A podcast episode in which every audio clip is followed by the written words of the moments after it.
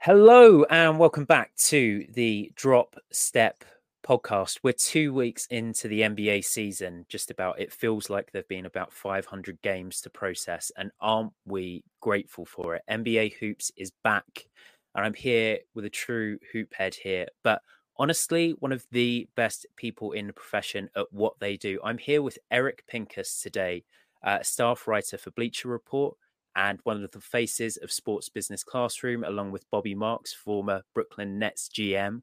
I'm really excited to talk about the art of the fake trade because it is an art, right, Eric? Uh, I mean, if you want to call it that, uh, it's a madness. So I guess, uh, yeah, sure, that's fair. We'll call it an art.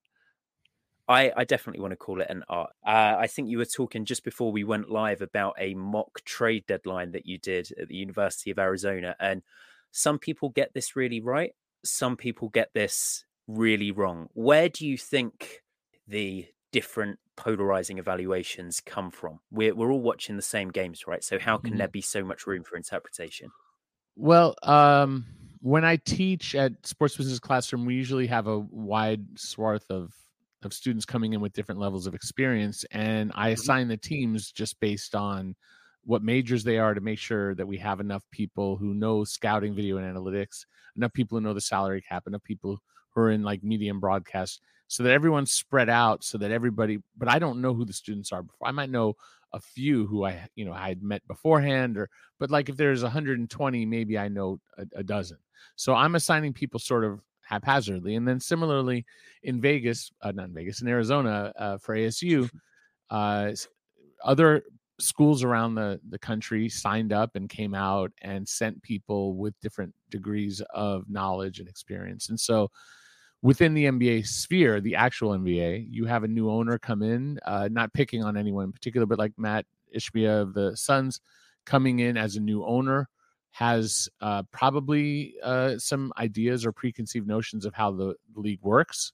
And then mm-hmm. he applies what he thinks is going to work and he will either be correct or not. And i you know that will bear out. But he approached it a different way than somebody like maybe Mitch Kupchak, who's been in the league for decades and decades and has a more conservative approach. So uh, everybody brings in their own background, their own knowledge set, their own approach. And so you're going to get, and then experience. And so you're going to get a wide range of uh, understanding. And, and what I like to say in these competitions, if you're negotiating with somebody, about something and they're very sharp and very good at what they're doing and fighting you very hard tooth and nail maybe you need to go see who else is in the competition who doesn't understand and like you might get fixated on their target on that one player. Maybe you need to pivot and go after a different player and if you can get you know, a player who's a notch below but it but get paid to take him and then have other resources to get someone else you know you, so um you know, there, there's a lot that goes into it. Uh, one of our instructors, Seth Partnow, has a, a, kind of words to live by, which is don't say no for the other uh, party.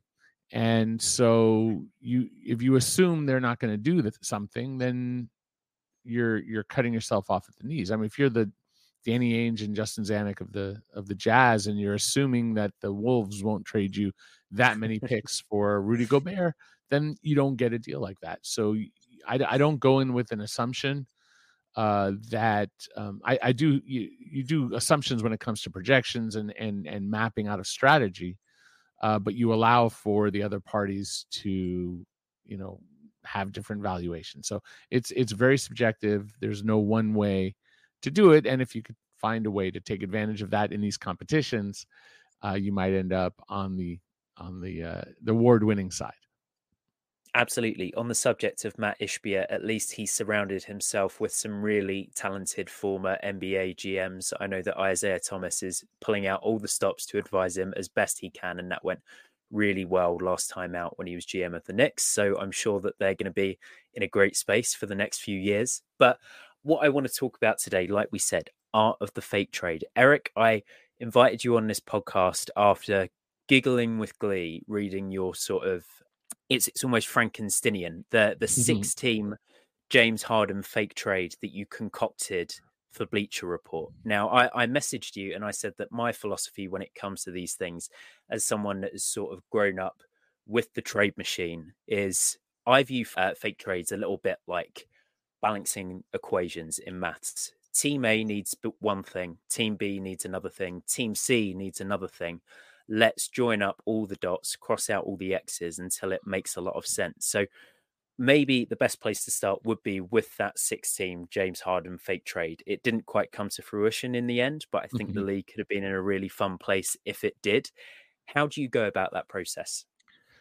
Well, uh, so like I think the most that we've ever actually had in execution has been a five team trade. So mm-hmm. I was not writing this saying like this is what I expect to happen, but yeah. uh, like uh, I had, uh, if you go back to before the trade deadline this last year, uh, there were a number of point guards who were potentially on the move. So a lot of them who did get moved, uh, from D'Angelo Russell to uh, Mike Conley to like you know there was just a, a, a, long list of names that might move and some who did. And so in the process of evaluating I sort of said hey, what if they all sort of traded with each other Chris Paul and like you know etc uh, and mm-hmm. so I came up with whatever I came up with it was like a four team trade. I was just playing around with it.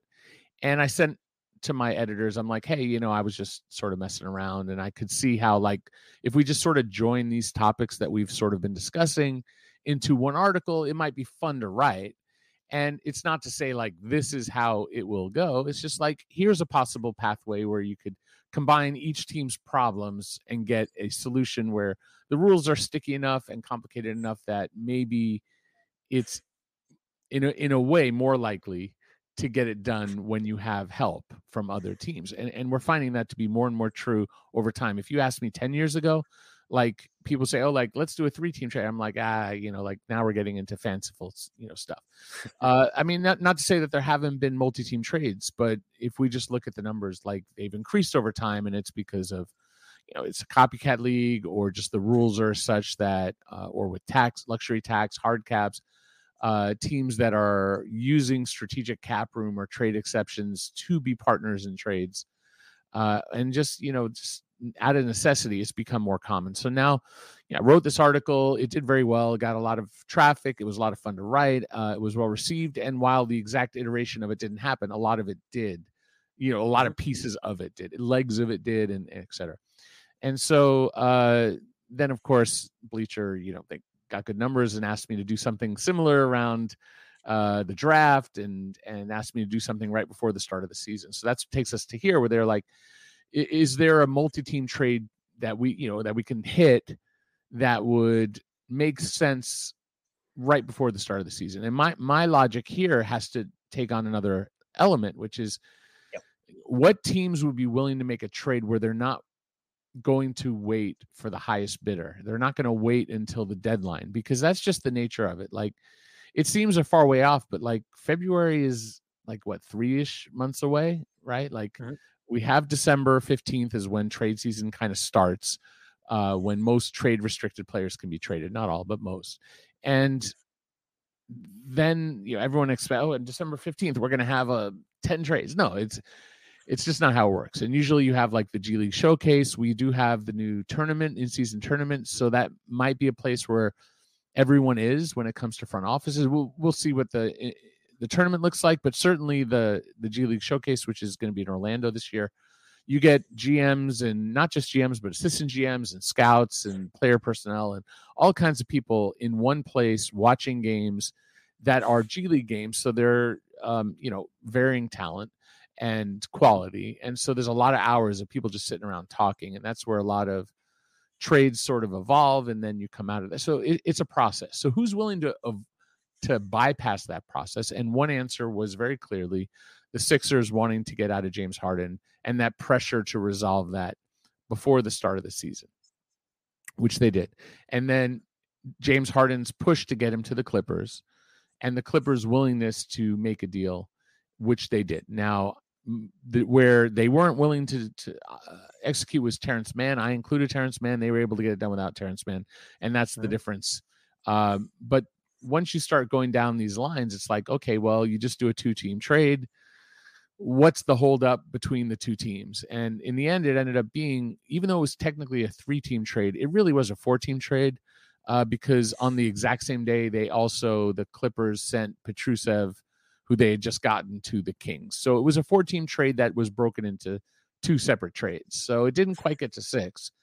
But um, OKC joined in, and they joined in in a very funky way, which I thought was pretty clever. And uh, they just you know, just got changed some pick situations. They just you know using all the picks they have to improve their pick situation. And for the Clippers, it gave them an extra piece that satisfied what the Sixers needed. So good for them. And and uh, but I, I included, you know, I did a like I thought, you know, Buddy Hield, maybe the the maybe the Pacers would want to get out of Buddy Hield early. And so I put put it in and I started doing the math and I did all the computations.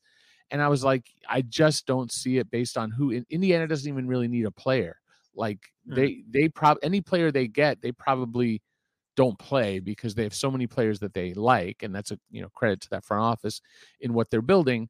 So I I said you know it it, it you know I, I wrote it up. I wrote up a mock.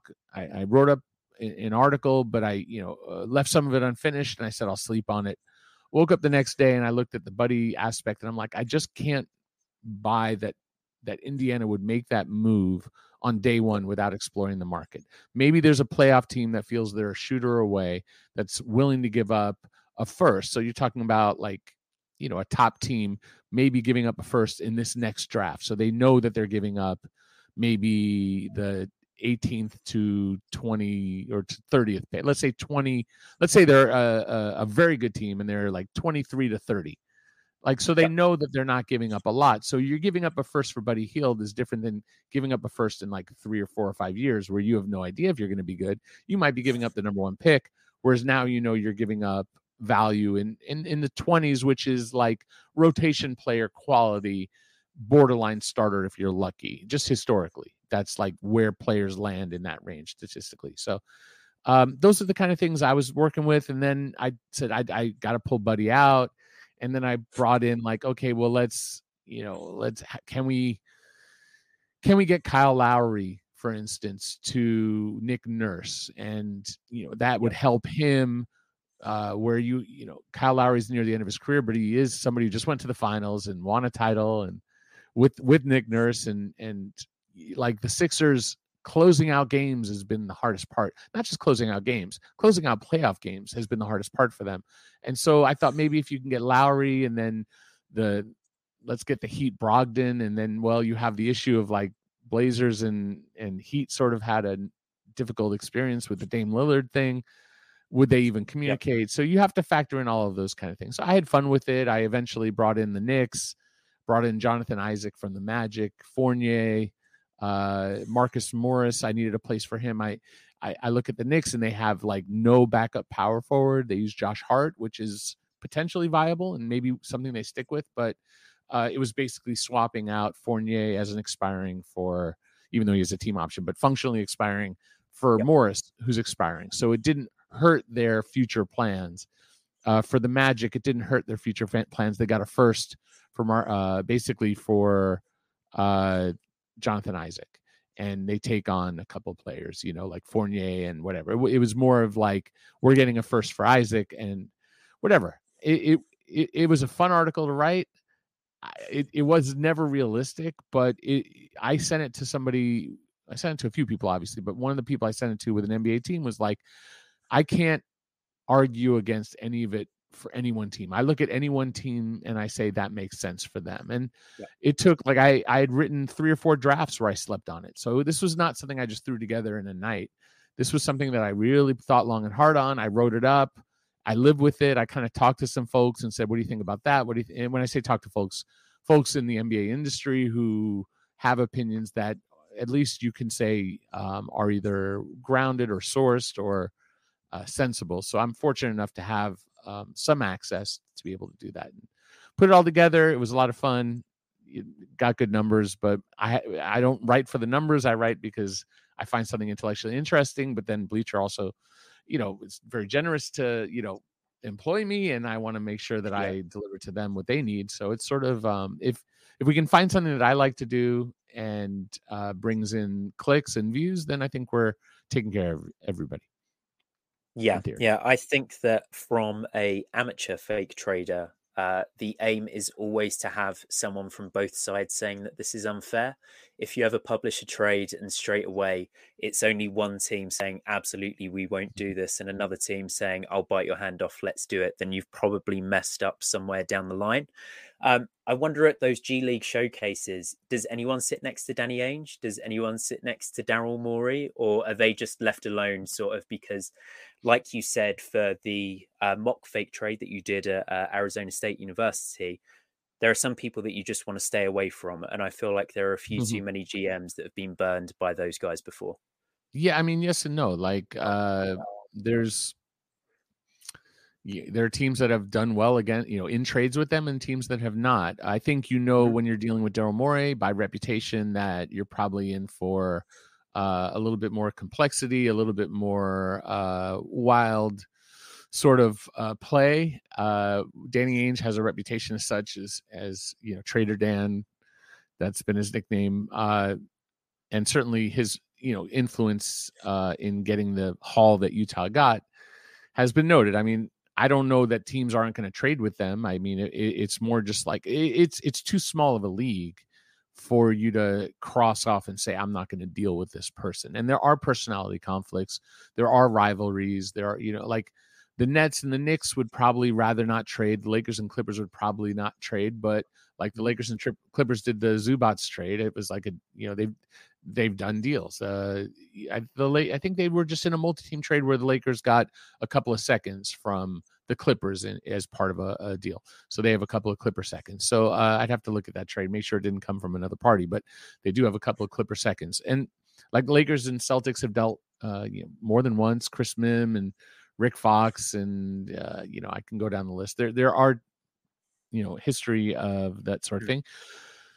Uh, but uh, no, at the showcase, uh, like you normally have tables that, um, well, I mean, during game times, like there's certain spots where, like, if it's your game that you sit at, but generally they have like a little name tag, you know, like a placard or like a nothing yep. fancy that says the team name, and it's usually like two or three people with the team sitting and talking and then maybe someone with another team maybe someone like myself who's independent might come and say hey let's you know what's going on and we sit and talk and you just sort of catch up because uh, part of the job uh, is you know meeting people but then it becomes just like i'm also a human being and you get to know somebody and if you know somebody for maybe 5 10 15 or even 20 years if you're fortunate i've been around a bit that you start to become friends with people beyond just like you, you know work friends and like you know yep. you, you're catching up and you're seeing someone you haven't seen in a few months and you're like catching up about life and then you're talking hoops and some some people you won't even talk about their team with them usually i don't talk about that that person's team to that person usually i'm talking about what they're hearing about other teams or what do they mm. think about this issue or you know what what what do you think about the next CBA? You know, what's going to happen in the new deal? Are we going to have a lockout? Or, you know, uh, is heard a lot about how the owners were really pushing for a hard cap and that that was the real thrust and that and I'm like, well, then there's going to be a lockout. And so uh, if there's not a lockout, then we get some sort of compromise because there's not going to be a hard cap. And what we have is a compromise where it's kind of a hard cap, but it's also not a hard cap. And I think that's just like in a trade, you, you, everybody's getting, um, in theory, what they think they want, but accepting that they're not getting everything they want. But to go back to the Harden six team deal, it couldn't be the kind of trade where everyone left feeling like, oh, I shouldn't, I didn't get enough, because then they would just wait sure. until the trade deadline. So that one was a little different. Uh, whereas I'll write on for if I'm writing a something for February, whatever eighth or, or whatever the trade deadline. I think it's the eighth this year. Uh, you're taking a different approach. It's more like, well, I don't think this is going to happen. I don't think you're going to get everything you're asking for. This is what I think is what you're going to have to settle for. And yeah. that's very different. So now you're deciding do you not trade and hold the player or do you get what you get? And so this is what I think the market bears and you try to make it work. And I just wrote one on the there's one that went live uh today's we're recording this on Thursday. I just wrote yep. uh, on the Lakers, which had uh should they basically should they panic and chase a star? Not that they, they can't really do anything until mid December anyway. Uh, but I did come up with some some conceptual ideas of what they could do, and they weren't necessarily the conceptual ideas I would recommend or that I would do right. At all. I don't think they should be char- star chasing, but that was uh, the the prompt that my editor gave me, uh, and so I could see them star chasing because that's what they've done in the past. And so I, yep. you know, so I I wrote up like chasing like uh, DeMar DeRozan, Zach LaVine, um, Trae Young, and I'm forgetting someone else. Uh, there was a, another bigger name that I, I, I think I led. Yeah, Kyrie. Thank you. And that was Kyrie. the that was the lead, right? And so like I came up with what I view to be reasonable packages. They they're predicated on like, well, if Dallas is good and they're starting pretty well, there's no reason to assume they'll trade Kyrie. But also in two months, a lot can happen. And let's say the team is struggling and or Kyrie decides to do something volatile, which historically is not unlikely. It could happen. Or uh, Trae Young at this point, the Hawks, you know, they're I think hovering slightly above 500, give or take. I, would have to check the standings today, but um, yeah. are they looking to trade Trae today? No. And but in a month or two, are they successful? Are they struggling? How are the personalities? You know, how does the coach feel about uh, the chemistry of the team. They just extended Dejounte Murray, so it seems like he's there for a while, and he plays the same position. So they could either continue on as they are, which may be exactly what they do, probably is the most likely thing, uh, or they may go in a different direction. And then also Trae is with Clutch Sports, who is uh, you know, Rich Paul, who represents LeBron James, Anthony Davis, and there's a history of the Lakers bringing in Clutch clients. So. Hmm if Trae were moved and if he decided to go the James Harden route of sort of trying to manipulate where he goes, I could see him ending up with LA. And then just like, well, how do the numbers work? And then how do you get enough value? And then uh, what if Trae's really fighting to reduce his, you know, his values? He, he, does have a large contract. He does weigh about 165, very light. Uh, so he's not a defensive player. Doesn't play well yep. off the ball. What he not shooting terribly from three. What he does well is pretty magical at times, but he's a very polarizing player. So not everyone loves Trae Young. So is there a market for him and and how do you look at the Lakers and what they have to offer and then also factor in there that they have a hard cap and there's all these restrictions into what they can do all together. So that's what I try to I try to mix it all in a blender and come up with something that makes sense. Yes, I'm glad that you got on to the Lakers because I was reading that article this morning and I'm sort of I'm sort of on board with what you've said, where I, I, can see the Lakers doing this, but whether it makes the most sense, I'm not quite sure. I just think around an aging core in LA, it, it would be certainly an overreaction to pull the trigger on anything pre trade deadline. I think if it's anyone, I, I personally see it being Zach LaVine as another fellow clutch client, a guy that has a few years left on his contracts that can sort of bridge the path. We've spoken about two timelines so much recently with the Warriors, but if you're looking at a post LeBron James landscape, even if you're dry on pick capital, if you can lead with Anthony Davis, Zach LaVine, and Austin Reaves as your three with the pulling power of being in LA, I think that's certainly somewhere. Whereas the the DeMar situation, I, I don't quite get it just because I can't think of I, I can't think of why you'd compromise LeBron and AD spacing. I know that DeMar is a fantastic sort of isolation mid-range scorer, but if he's not getting guarded too intensely from three in playoff situations, that can really sort of muddy the waters. And then, yeah, like you said, it all comes down to context at the end of the day. We'll see where the Dallas Mavericks go. Uh, it, it can literally all turn on the flip of a coin, especially when Kyrie Irving is involved. So you can certainly never, never rule anything out what what route do you think they should be going down? Well, I mean, I you know, realistically, like they need health and they need to probably consolidate their pieces a little bit. I think Darvin Ham, the coach, is um well, first of all, they're struggling because they just don't have the bodies. Like they have a lot of depth, but they haven't had them available. So Vanderbilt, yep. Jared Vanderbilt, is arguably their best perimeter defender. Hasn't even played uh, Jaxson Hayes has an ankle. Uh, AD is dealing with uh, a groin issue. Um, Gabe Vincent, I think it's knee, and then like it's just like that's it's just guys coming in. Uh, Rui Hachimura had a concussion and was out for I think four or five games. So it's just like you don't know what you have yet. And I think Darvin, when he did have what he had, a little bit more available. I don't think he knew how to put them together yet, and that, that's not a criticism. It's just that you have a lot of pieces and you need reps. Uh, similar to the concept of don't say no for the other guy, is the the premise of uh, don't just assume something works or something doesn't work. You have the pieces, let them play together, see what the chemistry is. Don't decide what the chemistry is. Don't decide who should play together. Let them play together, see what it looks like. Watch t- tape, look at the numbers, look at the analytics, and try to get a sense of like, okay, it's small sample. This worked in a small sample. Let's try it again. Okay, another small sample it worked let's try it again and it's like okay i'm yep. starting to see a pattern here they did something crazy where they had like uh, austin Reaves, max christie uh, Anthony Davis, Christian Wood, and Jaxson Hayes in a lineup, which is three bigs. Technically, no true point guard, although you can argue that Austin is, you know, can arguably be considered that. Uh, and it did extremely well in that very small sample. Now, was that just contextual? Was it just that one matchup? Was it if they did that exact same thing against that exact same matchup, but now that team has the benefit of film? do they yep. now play it very differently? So I don't like to overreact to something like that. But um, I think Darvin has too many pieces. Uh, I don't think he knows how to play with them. Uh, again, not a criticism. And I don't think he's had the time to figure it out. And I think injuries, uh, which have been pretty widespread just across the board, have made it very difficult to figure out what is right. He's giving Cam Reddish a real look. He's giving Christian Wood a real look. And I think Wood has uh, at least shown like he could be a, a, a, part of why this team is good this year. But I think the look at Wood has come to an extent at the price of of Rui's role, Rui Hachimura's role.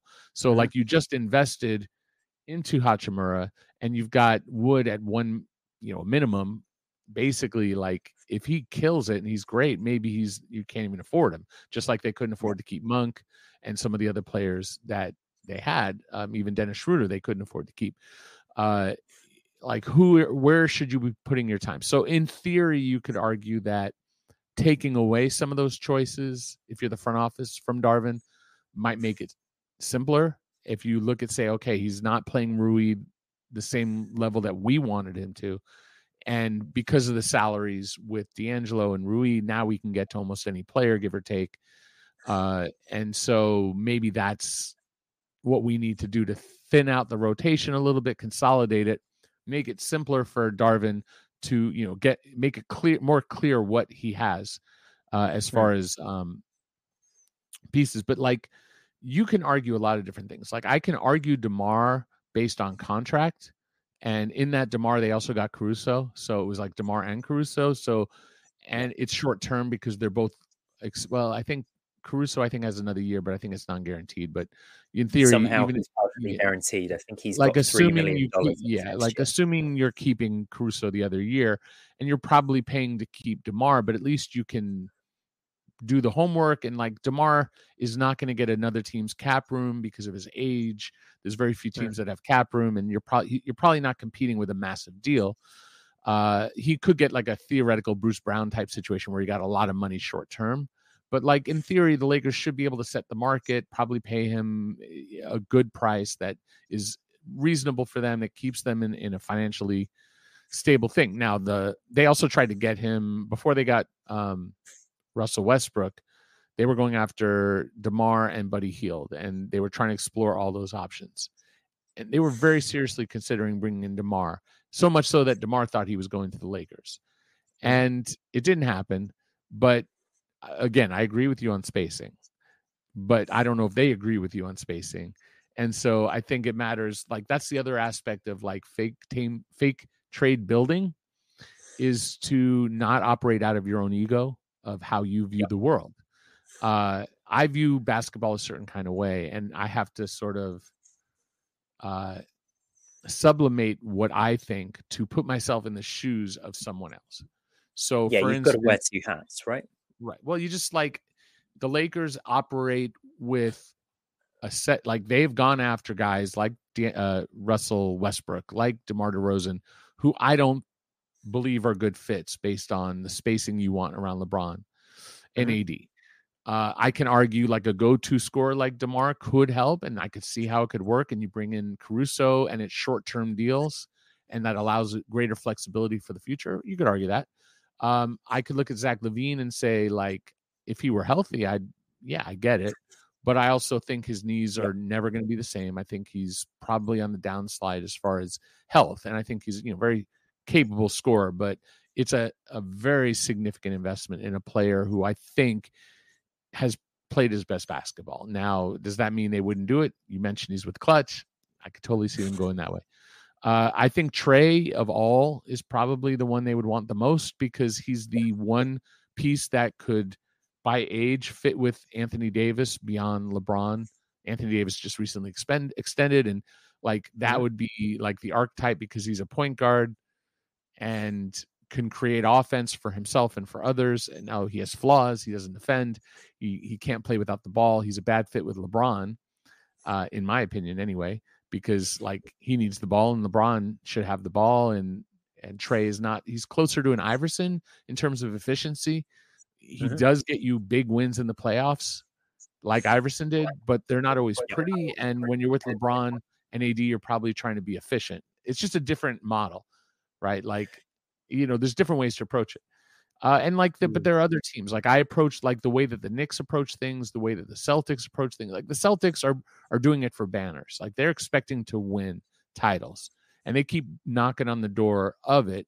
Conference finals, NBA finals. Uh, the Bucks are all about keeping Giannis happy and trying to win, and like the Suns, uh-huh. etc. But then you have teams like Charlotte, who you know they have an ownership change. We don't know their personality. We don't know how. You know, usually an ownership group will change the front office we don't know what that's going to look like. Uh, you know, you just go team by team. I know what Presti, I take him at his word by what he says at his at media day about painting a house and how you can't paint a room if you don't know uh, whatever. I don't know. I'm butchering whatever he said, but it was very uh, eloquently delivered.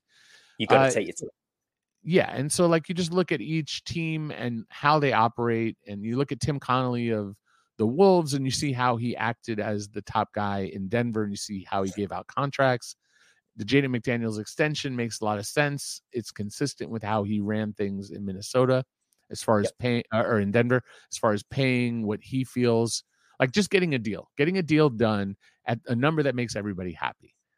Is that the is that the way Daryl Morey does it? No, he doesn't do it that way. He does it a different way, and he's not worried about making people happy. He's worried about basically what he views to be the best mathematical format for his team to be successful. And so I try in those thought processes of operating from how I think that they view the world. And obviously, I can't emulate that perfectly, but I feel like one thing I'm, if I'm good at, is uh is by basically saying like yeah I don't like this move this is terrible I would never do this however I believe that that team you know, in one of our mock deadlines, I did a deal where um, the Pelicans got Grant Williams before they got CJ McCollum, not Grant Williams, uh, Jerami Grant, uh, before yeah. they before they got CJ McCollum. And yeah. it, to me, it's basically the same trade. It's a different trade. It's a different player, but it's like a 30-ish guy getting a large salary that you gave up a first to get. Like that's like the same trade. You know I mean? It's like I saw like, yeah, this is a team that's looking for a veteran to help the younger guys. Ends up they went with guard instead of you know a, a, a big forward like you know. But there there was a lot. Th- this is going back a few years, so they've had some changes since. But anyway, so uh, you know we'll see where it lands. But I you know you the, to the prompt of what do the Lakers do? I could just argue like simply put like you know consolidate the pieces, figure out who's the best defender who are the best defenders, best shooters, best best athletes to put around LeBron and AD, and and a few extra, one or two extra playmakers. You know, like they don't have to be about. They have to be able to play off the ball because LeBron is probably finishing the game with the ball. Yep. And if you have a, a Rondo at the time back when they won, who can create and allow, and maybe that maybe that is Reaves, someone who can allow LeBron to stay off the ball so that you can get him the ball when he's off the ball and then he can create when you're not loading up the defense against him. So LeBron at his age doesn't have to go through four or five defenders. That would be ideal. And I don't think they're that far off from it, but I don't think that we've seen it. And I think uh, based on history, they they're them panicking would be consistent and making a, a, a trade that I don't agree with would be consistent. But I will say I, I really like the moves they made over the last year. Uh, you know, from the deadline on, uh, or yep. leading up to the deadline. Uh, and I think the moves they made over the summer were, were defendable and reasonable. I don't know if I love every bit of it, but I thought they were uh, reasonable moves that I don't look at and say you're panicking or you're making bad decisions. It seems like they understand now what they did in 2020 to win. And they went away from that in 2021, and it took until 2023 to get back to it. Yes, yeah, that makes a lot of sense. I think that from a Lakers point of view, like we said, the Stars don't necessarily make the most sense when you spell out that it's going to be LeBron closing games. It always will. It always has been. It's just sort of a it's a it's a constant. It may as well be a law of physics at this point. But one trade that could make sense: two clutch players currently on the Portland Trailblazers, Jerami Grant and Malcolm Brogdon, uh, could head to LA for D'Angelo Russell, Rui Hachimura, Gabe Vincent, and Jaxson Hayes. That just about works with the money. They've got swaps to play with. It does. Wow. So I've I've how much money does that add? How, they would be taken on 4.3 million. And if you want to take mm. off more, then you can put in Jalen Hood instead, who's on 3.6 okay. instead of Jaxson. And they can, they can get back to 14 players without going to the apron ah, see, this is why we've had you on, Eric. This is uh, this is the first like level inception style thinking about the trade. I I don't know. Maybe it would have to be Jalen Hood in that case, or a Taurean Prince, one of their guys yeah, around that 4.5, 4.6 million level. But there are trades like that where you can bring in two high level starters for you know your three, four decent level role players that they could potentially pursue. But the Lakers are just one team that we could potentially look at in terms of what moves they could make at the deadline. I, I don't think that we're going to be in the business today of predicting the next trade that's going to sure. happen. But I think one team that has to do something by the looks of things is the Memphis Grizzlies. Now, what they do depends very much on what they do before Ja Morant gets back. You know, if the season is in the toilet by the time that Ja has served his 25 game suspension, then it's probably not worth replacing Steven Adams and or Brandon Clarke. But let's say they scrap and they get to a few games below 500. One trade that I quite like for them is uh, Steven Adams and one of their 2024 firsts. You can either protect the Grizzlies first this year, or you could send out the Phoenix or Washington first to the Chicago Bulls for Nikola Vucevic. He has a few years left on his deal, but this is a guy that could tide you over on the glass, that could potentially play next to Jaren Jackson Jr. at the five, that isn't on so much money that he has to close every game. And he adds a little bit of offensive punch. Let's say the Bulls get off to a horrible start. I mean, they've not been fantastic to start the season. And it gets to that sort of December 15th time and we're starting to look at them going in a different direction. I think this is a trade that could happen. So Vucevic to the Grizzlies for Steven Adams and a 2024 first round pick. Which one of those you choose? But uh, I, I, think that could be on the cards. And the reason why it's Steven Adams, not Brandon Clarke, they're on very similar salaries. There's a chance that Brandon comes back this year. And I think that if you're trading for a Nikola Vucevic, then you're trying to win now. So I'd rather take the risk um, keeping Brandon Clarke, hoping that he's back in time for the playoffs, and suddenly you have a fully rounded rotation ready to compete in May, April, March, even. So, um, Vooch is at 20 mil next year. Mm-hmm. And that's where it starts to become challenging. Um, we have a new set of parameters that we have to consider uh, beyond tax, right? Like that was always like, uh, will would a team take on a player who has a lot of money long term if it puts them into the tax? And the answer has been no for some teams. Like some teams just won't go into the tax.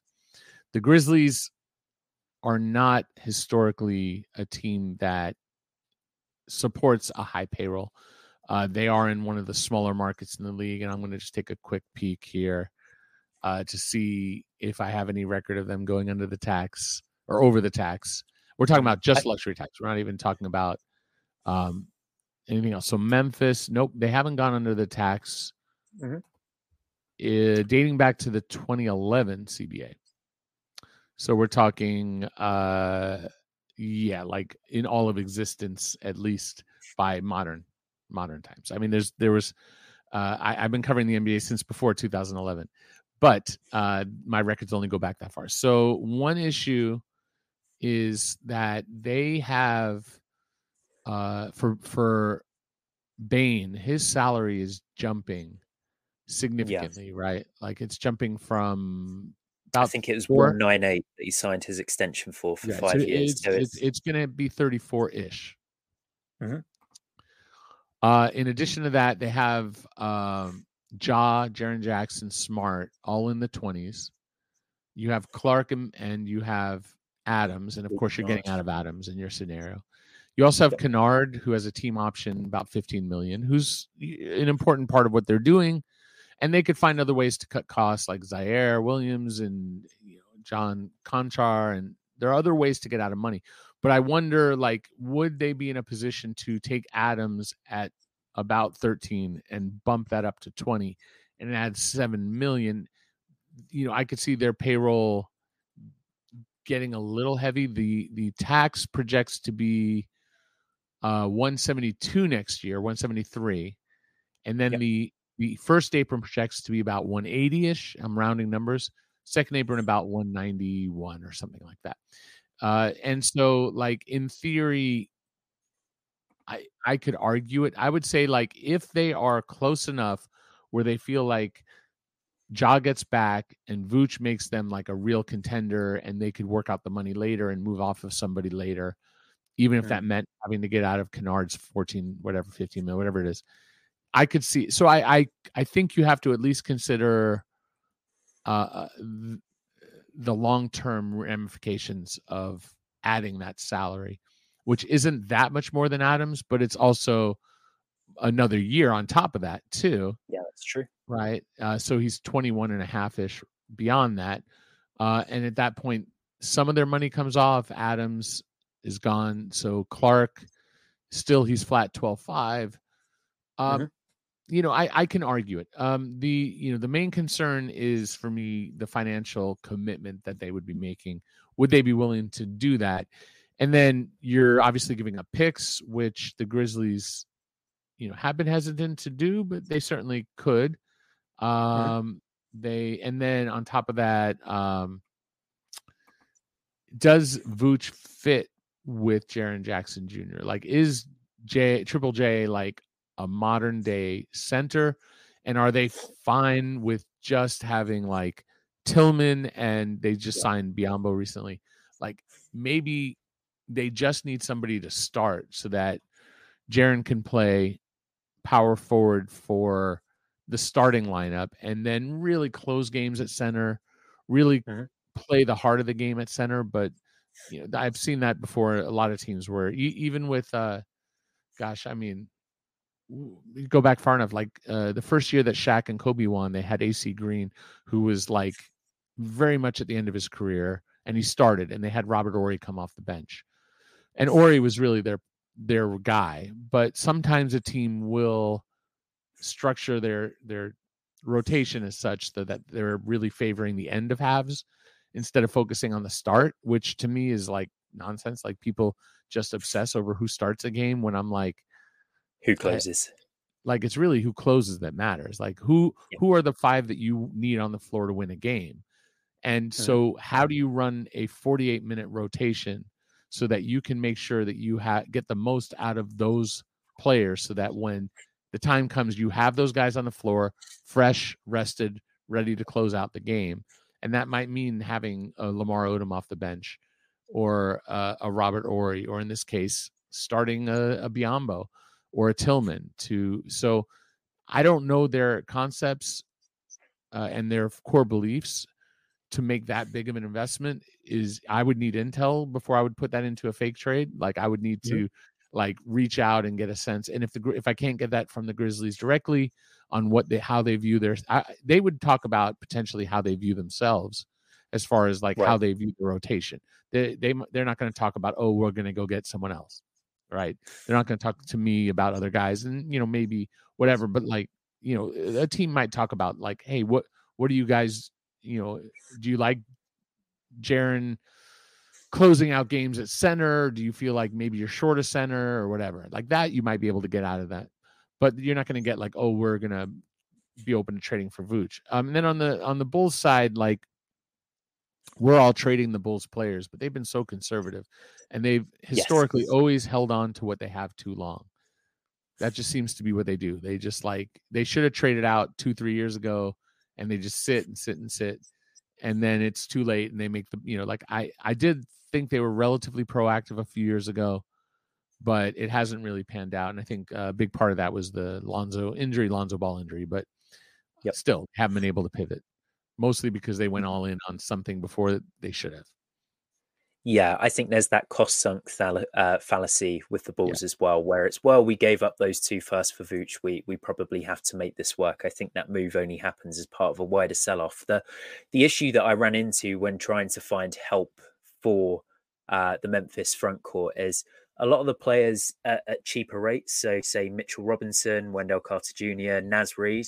I think they're on teams that have expectations for this year. So, I think it's just less realistic to get a guy out of that situation certainly earlier you know before the trade deadline there's always a chance that you know one of those teams falls off or perhaps even new york pursues a star towards the deadline and mitchell robinson is a guy that can be had sort of similar to how the cleveland cavaliers picked up jarrett allen in that james harden trade a couple of years ago so I, I, think that that was a little bit of an issue possibly a cheaper you know i don't want to say bargain bucket option because this is a uh, impact player. Uh, I, I, think that maybe Paul Reed might become available at the deadline, and he's available at seven million dollars a year. He's a much cheaper alternative, and if we are to believe sort of some of the intel that's being spouted around at the moment that the Sixers might pursue this cap space route, Paul Reed is a player that they might want off their books by the time the off season rolls around.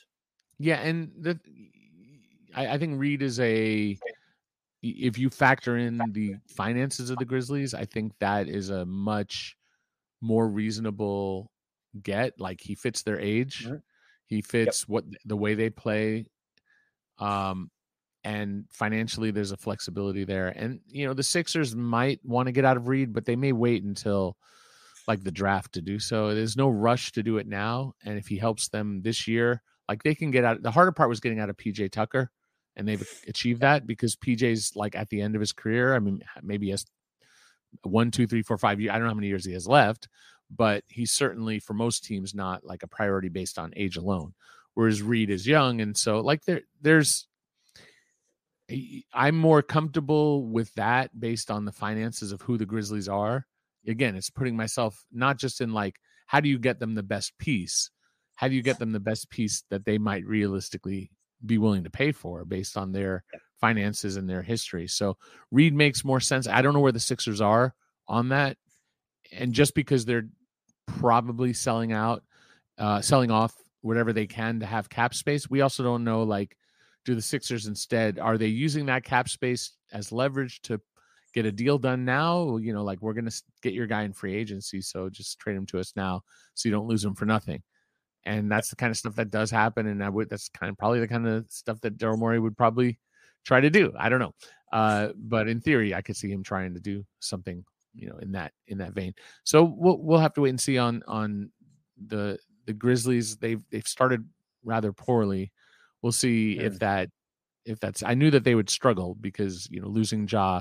But not just Ja, like Dillon Brooks, and like I know Dillon didn't have a great playoff against the Lakers, but um, he did a lot for them throughout that year, and yep. they made another. You know, Marcus Smart is a really good addition, uh, I think long term. But I mean, there's adjustments, and Tyus Jones was super low, um, eh, low problematic, like just true point guard.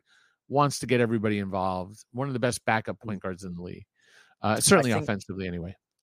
Yeah, I think Tyus Jones for the last couple of years has sort of done what Chris Paul is doing for the Warriors this season in terms of come in, manage that second unit, and don't commit any turnovers. Consistently, one of those guys that was top of the league in terms of assist to turnover ratio. And like you've said, they have missed his presence. They've missed Brooks and obviously Ja Morant to start the season. Just not necessarily enough shot creation on that team. Uh, and they've adjusted. They've they've they've obviously brought in Bismack Biyombo. I'm sure that they'll see that out for at least a, a, stretch of games before they make another move. So I think that that covers off Memphis. And you've spoken about Daryl Morey a little bit there, Eric. I think that the 76ers as they are most trade deadlines are one of, if not the most interesting team in the league to, to sort of evaluate and, and play fake GM for. So, what do you see the 76ers doing? There's there's one name that I want to run past you for a specific reason, but I, I would rather hear what it is that you think either they're doing or what you might do in their shoes coming up to the trade deadline. Well, uh, if you know Daryl is to be believed, Daryl Morey, because he has stated as such on like radio programs and whatnot, where he's you know mm-hmm. talked about their flexibility. That it's very rare to have a team that is a contender that also has the cap flexibility to go shopping the next summer. Uh, so I wonder. Um, obviously, the Harden trade stuck to that, and they got out of PJ, and so now you look at their books and it's like Joel Embiid and then uh, Tyrese Maxey will have a cap hold of roughly 13 million, which is yep. basically the cost for his rights. For those who don't know how that works, uh, he's a free agent. He will take up cap space, but let's say he signs for, I'll just throw out a number. Let's say he signs for 33 and his cap hold is 13. If he signs after they use their cap space, that's legal. So they are gaining like an extra 20, 20 million, million in theory. Yeah. Uh, and you can argue that maybe they want to keep De'Anthony Melton, whose cap hold is about 15. So it does become a mathematical game of like, you know, who are they going after? Who do they want to keep? And and you have to factor in Reed into that. Do they keep his seven seven point seven? And then the cost to have no one is about 1.1 million dollars for every player under 13. So you you basically look at it as like you have 12 players and your 13th is the one that you're signing. And you have all the cap room and you sign your 13th and now they slot in it those roster charges that 1.1 million roughly for next year. And then you now sign your next 13th player because you have to go to technically you have to go to 14 players to have a team but you have to the older way was 13 and so the the rules still stand by 13 so uh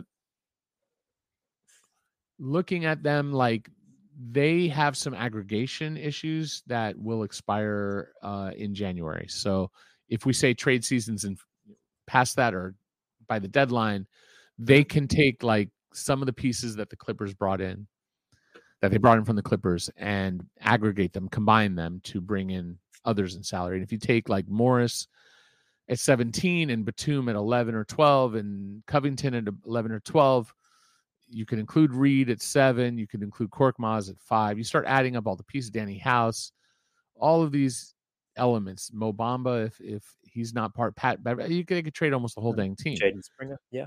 Yes, and then that they, the only other player they have who's on a multi-year is Jaden Springer, who's four million, and if they don't value him, either they value him and he's cheap enough that they keep him at four million, or they want to clear the books. Uh, they would get another three-ish million in cap room if he wasn't there. So I don't know the direction they're going to go. I think their goal right now is to win this year if they can.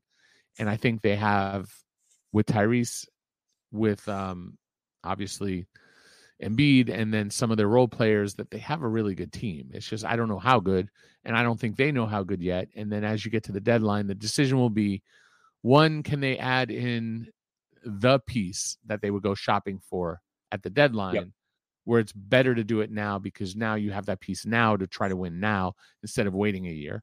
Or in the absence of that, and you still have to go after that piece in the summer, do you then try to find a better expiring combination of players now? So who who is the name that you have in mind?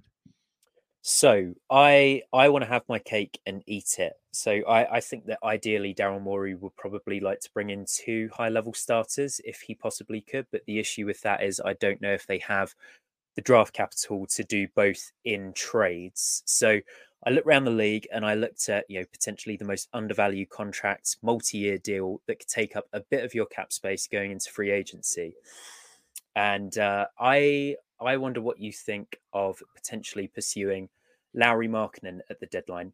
Uh, you could do a straight salary trade for Marcus Morris Jr., and they could trade three unprotected first round picks. So they could move uh, the Clippers 28 first that they brought in, they could move their 23rd 30 no i think they traded that essentially they can get to three picks or swaps if they wanted to sure. now whether danny ainge is going to agree to that i certainly don't know I, I, think that you know we've seen in the past danny likes to win a trade and, and moving off your potential sort of all-star guy is is a hard sell to a franchise but what I like about Lauri is I think he's contracted for around $18 million next year. So what happens is you bring him in and he doesn't totally close off the door to bringing in a second high level starter because I think the names that they've been linked to are hitting free agency. So let's say you can just about maybe you move on from De'Anthony Melton and you renounce his uh, cap hold, obviously let go of Tobias Harris, all the players that you've listed off, Eric.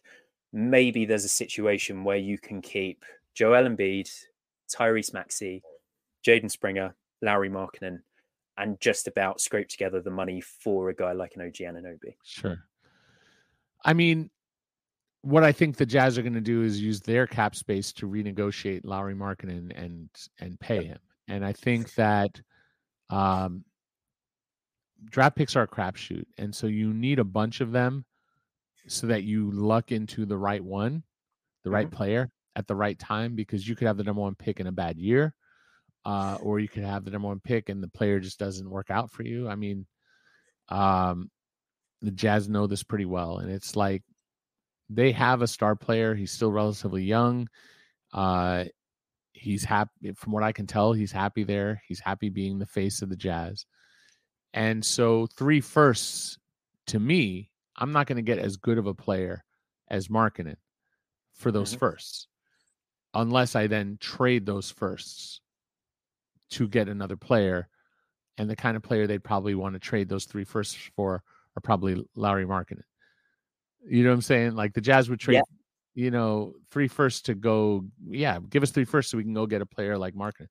And that they're in a situation where they can probably pay him enough that it's worth him staying long term without ever getting to free agency even he's basically their Sabonis. Sabonis just did that with Sacramento, and I really think that is why that doesn't. To me, it doesn't sound reasonable on the Jazz side. I just don't think they have any interest in that. Um, and that's the challenge. It's like in, I can come up with fake stuff all the time. All it takes is someone to say, "Nah, I don't like that," with the team. So I do my best to try to vet that to at least um, work within my understanding, be it intel or uh, intel from other teams, intel from the team, uh, or sometimes it's just speculate. I'm usually pretty clear when I am speculating. I pretty much say, you know, we're we're having fun here. Let's try to fix it for the teams. Versus like right. there are times I'm reporting on things that are actual reporting. This is like I hear there that this is you know I uh, usually out of I come out of the showcase and I have a bunch of articles that are like buzz out of the showcase and it's usually two three articles that sort of map out what i hear is going into the trade the actual trade market what is actually being discussed and i have a pretty reasonably uh, solid uh, track record of of uh, whatever accuracy you know with i'm not saying this will happen but you know like i had cj to the pelicans before it happened and things like that so um, but yeah, no, that one feels like it pushes it. Did you have a second one besides Lauri? So I think I think all the other ones have sort of been spoken about to a degree. So they could definitely go and chase OG at the deadline, sort of lock him up before he hits free agency. Obviously, you have to have an understanding that he's willing to extend in Philadelphia once he hits free agency. Definitely opting out of that player option for 24 25.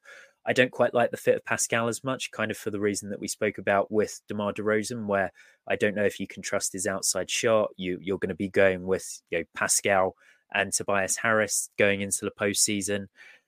There's there's some appeal to me in in Zach LaVine in Philadelphia just because he's got that utility as an on-ball creator that can score at all three levels, but also I think with where Embiid has been located this year, sort of playing up, not necessarily posting up nearly as much, almost playing at the elbows, playing from the free throw line.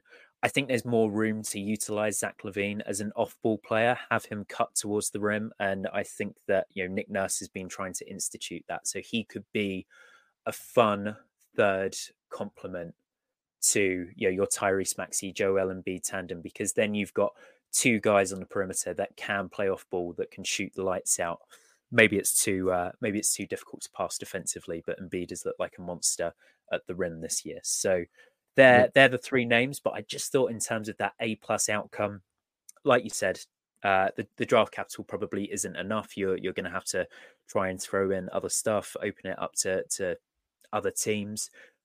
I just thought that you know if if there was a chance that that could happen, then that's what probably gets Philadelphia closest to a championship ceiling. Right.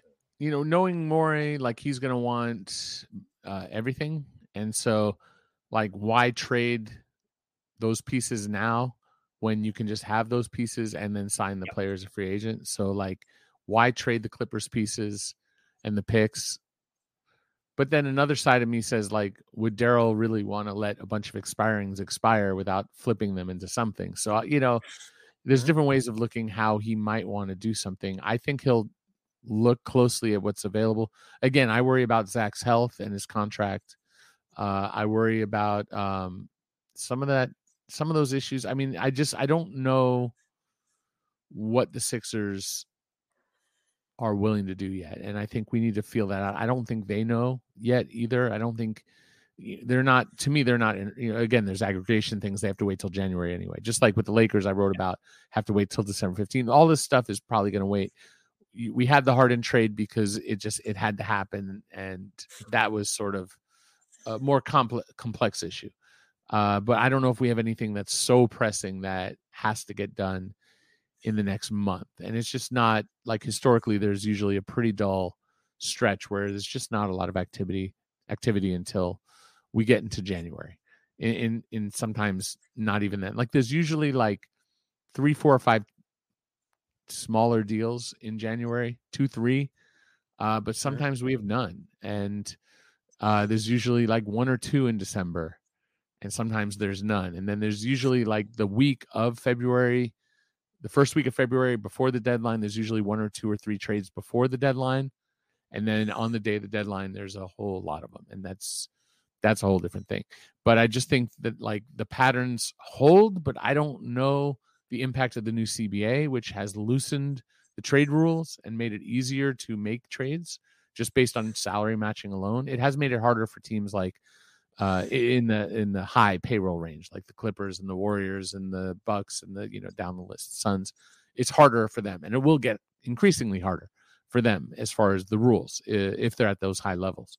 Uh, but the teams that are not at those high levels, trade matching has loosened, and it, they've made it so that you can argue that free agency will be less of a factor, and that trades are trades and extensions will be how the NBA is run and that we won't see as many players in free agency. But that doesn't necessarily impact the Sixers yet because we're still adapting to the new CBA. Uh, but I wonder how it will. And I wonder if the loosened trade market will, or how teams perceive this summer will impact. And maybe Daryl doesn't love the free agent crop and can get a better player by giving up those picks. I could see a world where he considers that, but I could also see a world where he holds tight to everything until this summer and tries to get a player in free agency and then use those picks later to fill in what whatever they need to to round out a championship roster at least what he perceives to be that yeah absolutely i think the only other piece to potentially mention is that sort of Giannis factor that we saw in milwaukee over the summer where if joel sort of knocks on daryl's door and says by the way, I'm not happy with us sort of throwing away mm-hmm. the season. Not not in the sense that they won't be competitive. They've looked very good to start the year, but if he knocks on the door and says, "We've got these picks, go and get me a third guy," maybe that's when push comes to shove. But sure. that's that's definitely just speculation. Uh, Eric, I do think there's. I, I'll just I'll just say that I you know I just think the the not having Harden there because not not to pick on Harden, but just being past yep. that drama and the energy of a new coach I think that the Sixers have a little time. I just think they have a little time. I don't think Embiid is making that knock on the door by this deadline. I just don't. I think it's definitely a real factor and definitely something to keep an eye on. I just think they have a slight grace for the next few months where it's not going to happen. I think they'll play well enough. They'll be top 3 or 4 in the in the East through to the deadline and then it's just mm-hmm. a question of can we get one more piece to push us over the top or is that long-term piece available now instead of waiting that we can get right now and then then we'll see. So I think that pressure though that you mentioned is there. I just think it's not as overbearing this deadline. I think it could be though soon after. Yeah, yeah, absolutely. I've I've got to ask because I'm sure that James Harden has provided you a ton of content over the years. Do you think that's finished? Have we seen the last James Harden trade request of his career? I mean, history would say no. you know, I mean, I don't want to bet make that bet. Um, in theory, he is with the Clippers. In theory, the Clippers need him back and are opening a new building in Inglewood, California, which is near it's part of LA kind of. It's I think it's within LA, but it's its own city. And you need star power, you need a headliner. Whether or not this is a winning combination, I don't know the answer to that. We could debate that. That's another show. But we can certainly argue that like James is going to get paid enough by Steve Ballmer to stay in LA. And then that's going to be at least good for a couple years before maybe it's not good. And then where will James be in his career with his contract, and will he be in a position to try to push for another trade? I mean, I can justify the first trade from Houston to Brooklyn because ownership changed in mm-hmm. Houston. He they had a, an understanding of where the team was going, and then they completely changed directions based on an ownership change. And then he went to Brooklyn. I can certainly justify that, right? Like, yeah, he, you know, Kyrie was hurt. Well, no, Kyrie was doing whatever Kyrie was doing. KD was hurt. Kyrie was sort of doing Kyrie stuff. And James was like, This is not what I signed up for. I need to go. By the time you get to that third one, though, it really strains credibility to say like it's not on him. At this point, you're like, all right, uh, maybe it's not circumstance, maybe it's James, and so I'm not going to put it past him to one day demand out from the Clippers. But for now, I think they're going to have a happy marriage. I don't know how well they'll do, but that's that's what the games are played for. Yes, yeah, absolutely. Just before we get out of here, Eric, quickfire, are there any teams that you think the loyal but small listenership of the Drop Step podcast should be keeping an eye out for at the trade deadline? Um, like you said, a lot of this stuff happens at the G League showcase, but what's your gut instinct in terms of teams that you could potentially see making moves? Well, I'm, I mean, it's across the board. I mean, the, I think the NBA will have an increase in trades, not a decrease. So you should be having fun.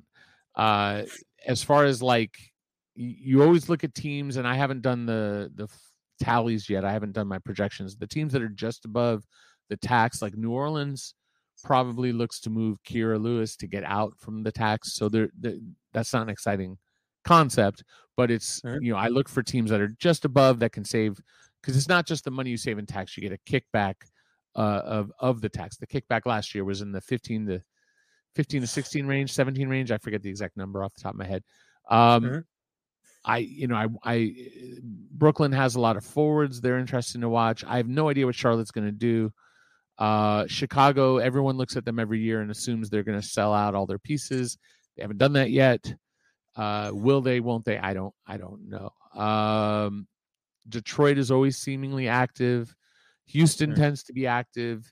Indiana has some flexibility in terms of where their payroll is, but they don't really need players. I could see them moving Buddy. Uh, the Clippers hard to read. Uh, they don't have a lot of flexibility. Lakers I touched on already, so you know build off of that. You already touched on the Grizzlies. Uh, Miami, I don't know. I mean, it, they've they're a hard organization to read because they tend to be yeah. both conservative, but then they also take big. They make big moves, but they're very patient uh, until those moves happen. Uh, I don't know how much flexibility Milwaukee has. I don't know if there's a market for who they have to offer. Like Connaughton is the biggest salary. I don't know how much you get back for them. They don't really have much draft comp to offer. Minnesota, uh, you know, there's some, they're playing well. They're starting off really well. If they have a great season, they have a great season. But if it goes really poorly, would they look to move KAT?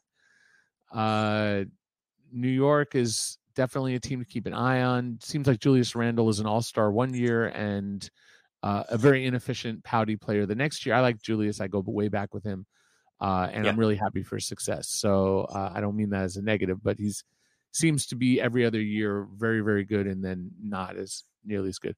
OKC is always sort of the clearinghouse to make a multi-team trade go through. Orlando yeah. has a lot of flexibility in terms of contracts in terms of uh, cap flexibility as well, slightly under the cap. Philly, we talked about. Phoenix has you know minimal amount that they can do based on the restrictions. Always worth keeping an eye on Portland. I think Brogdon is a potential stopgap for the Lakers. Is like if they really don't want to stick with D'Angelo and feel like they need a point guard, Brogdon would be a stopgap. I don't know if yep. they'd take the investment in Grant though. I just think that the Lakers are going to operate like there's a hard cap. I just that I think that's just how they're going to operate. I don't think they're going to be a team that goes into those upper aprons.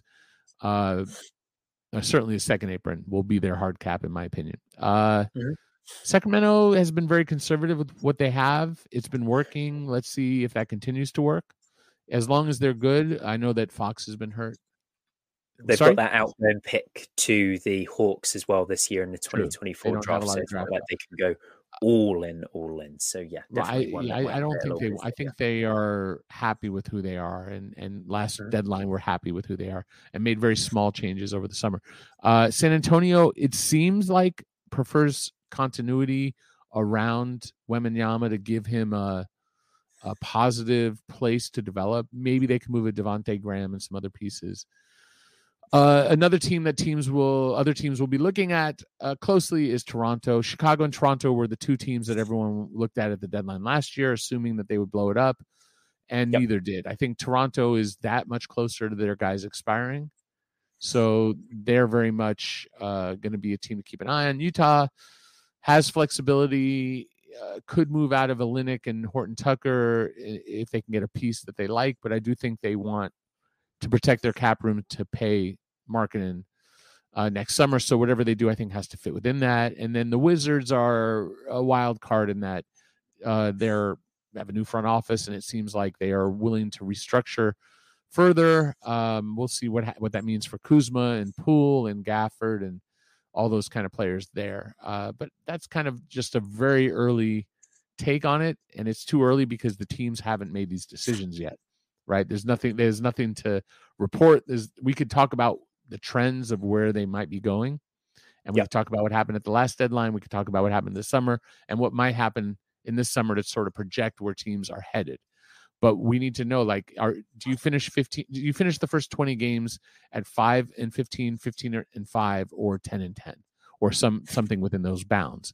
And that kind of gives you a sense of like if you're 15 and 5, you're thinking we're going for it. What's the piece that can really put us over the top? If you're 5 mm-hmm. and fifteen and you expect it to be a playoff team, now you're at best a playing team.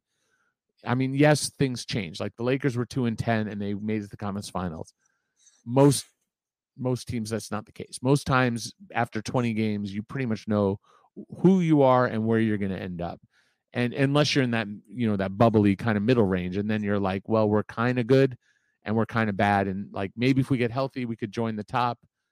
Maybe if we don't play well, we'll we'll miss, you know. So then you start to have teams pivot to prioritizing the lottery and things like that. We don't have a Wembanyama in this draft, so we may not get as much of a focus on the draft. But uh, let's you know wait and see. It's it's it's it's certainly too early to to make any prognostications with any sort of accuracy.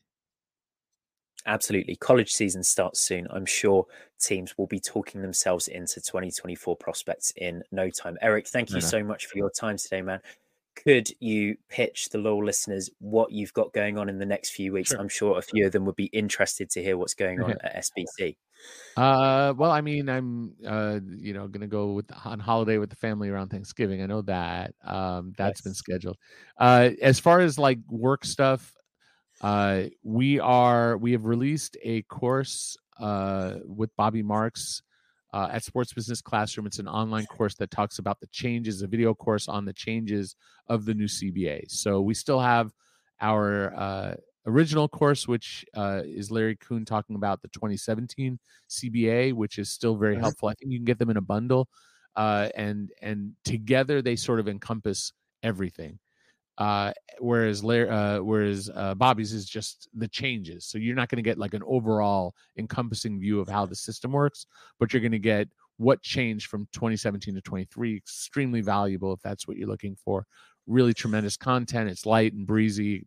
It, he, he doesn't dwell too much on the topics. He just sort of knocks it out. A lot of content.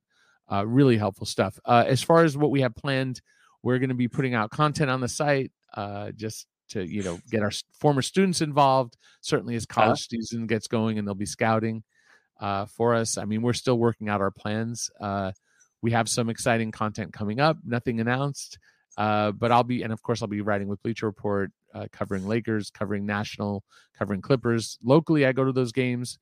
Uh, my coverage has become more national, uh, so I uh, but I tend to write a lot of Lakers just because that's what the uh, that's my home market and that's what the audience tends to demand. So if you're interested in that, check out uh, I'm at Eric Pincus E R I C P I N C U S on Twitter, uh, which is where I publish all my articles. I publish from other places as well. That's usually where people go. I guess it's called X now or whatever, but I'm gonna still call it Twitter. I'm still gonna call it Staples Center. Let's just deal with it. Yeah. I appreciate change, but it's hard hard enough. Uh, that said, um, you know, you can also find me on this podcast, The Drop Steps. So thanks for having me on. I definitely appreciate it. Great. Thank you so much for coming on, Eric. If you are looking for any of the links that Eric has just mentioned, you will find them in the description for this podcast. You will see a link to the SBC website. You will see a link to Eric's uh, Twitter page. We're not calling it X, like he said. Good call. You will see a link to his most recent Bleacher Report article, that Lakers one that we referred to. So if you want to see a breakdown of how Kyrie could potentially end up in LA, how Zach, DeMar, Trae Young. Trae Young is one that we've sort of lightly touched on in this podcast, but I think he's definitely the most interesting name of those four. Check out the description. Eric is the best. Sports Business Classroom is a fantastic resource for anyone to really look to further their knowledge of the game and, and really look to sort of break into the industry. I think they're doing something really unique out there. So it's definitely worth following them on all the socials and considering what you can do with them because it's it's just absolutely great stuff. Eric, thank you so much for coming on, man. Uh, and loyal listeners, thank you for listening. One hour, 16 minutes in. It's flown by. We will be back next week with another episode. I believe that we are interviewing Mike Prader about Spaced Out a year on from its release. So that should be fun. Tune in again next time. Thanks so much.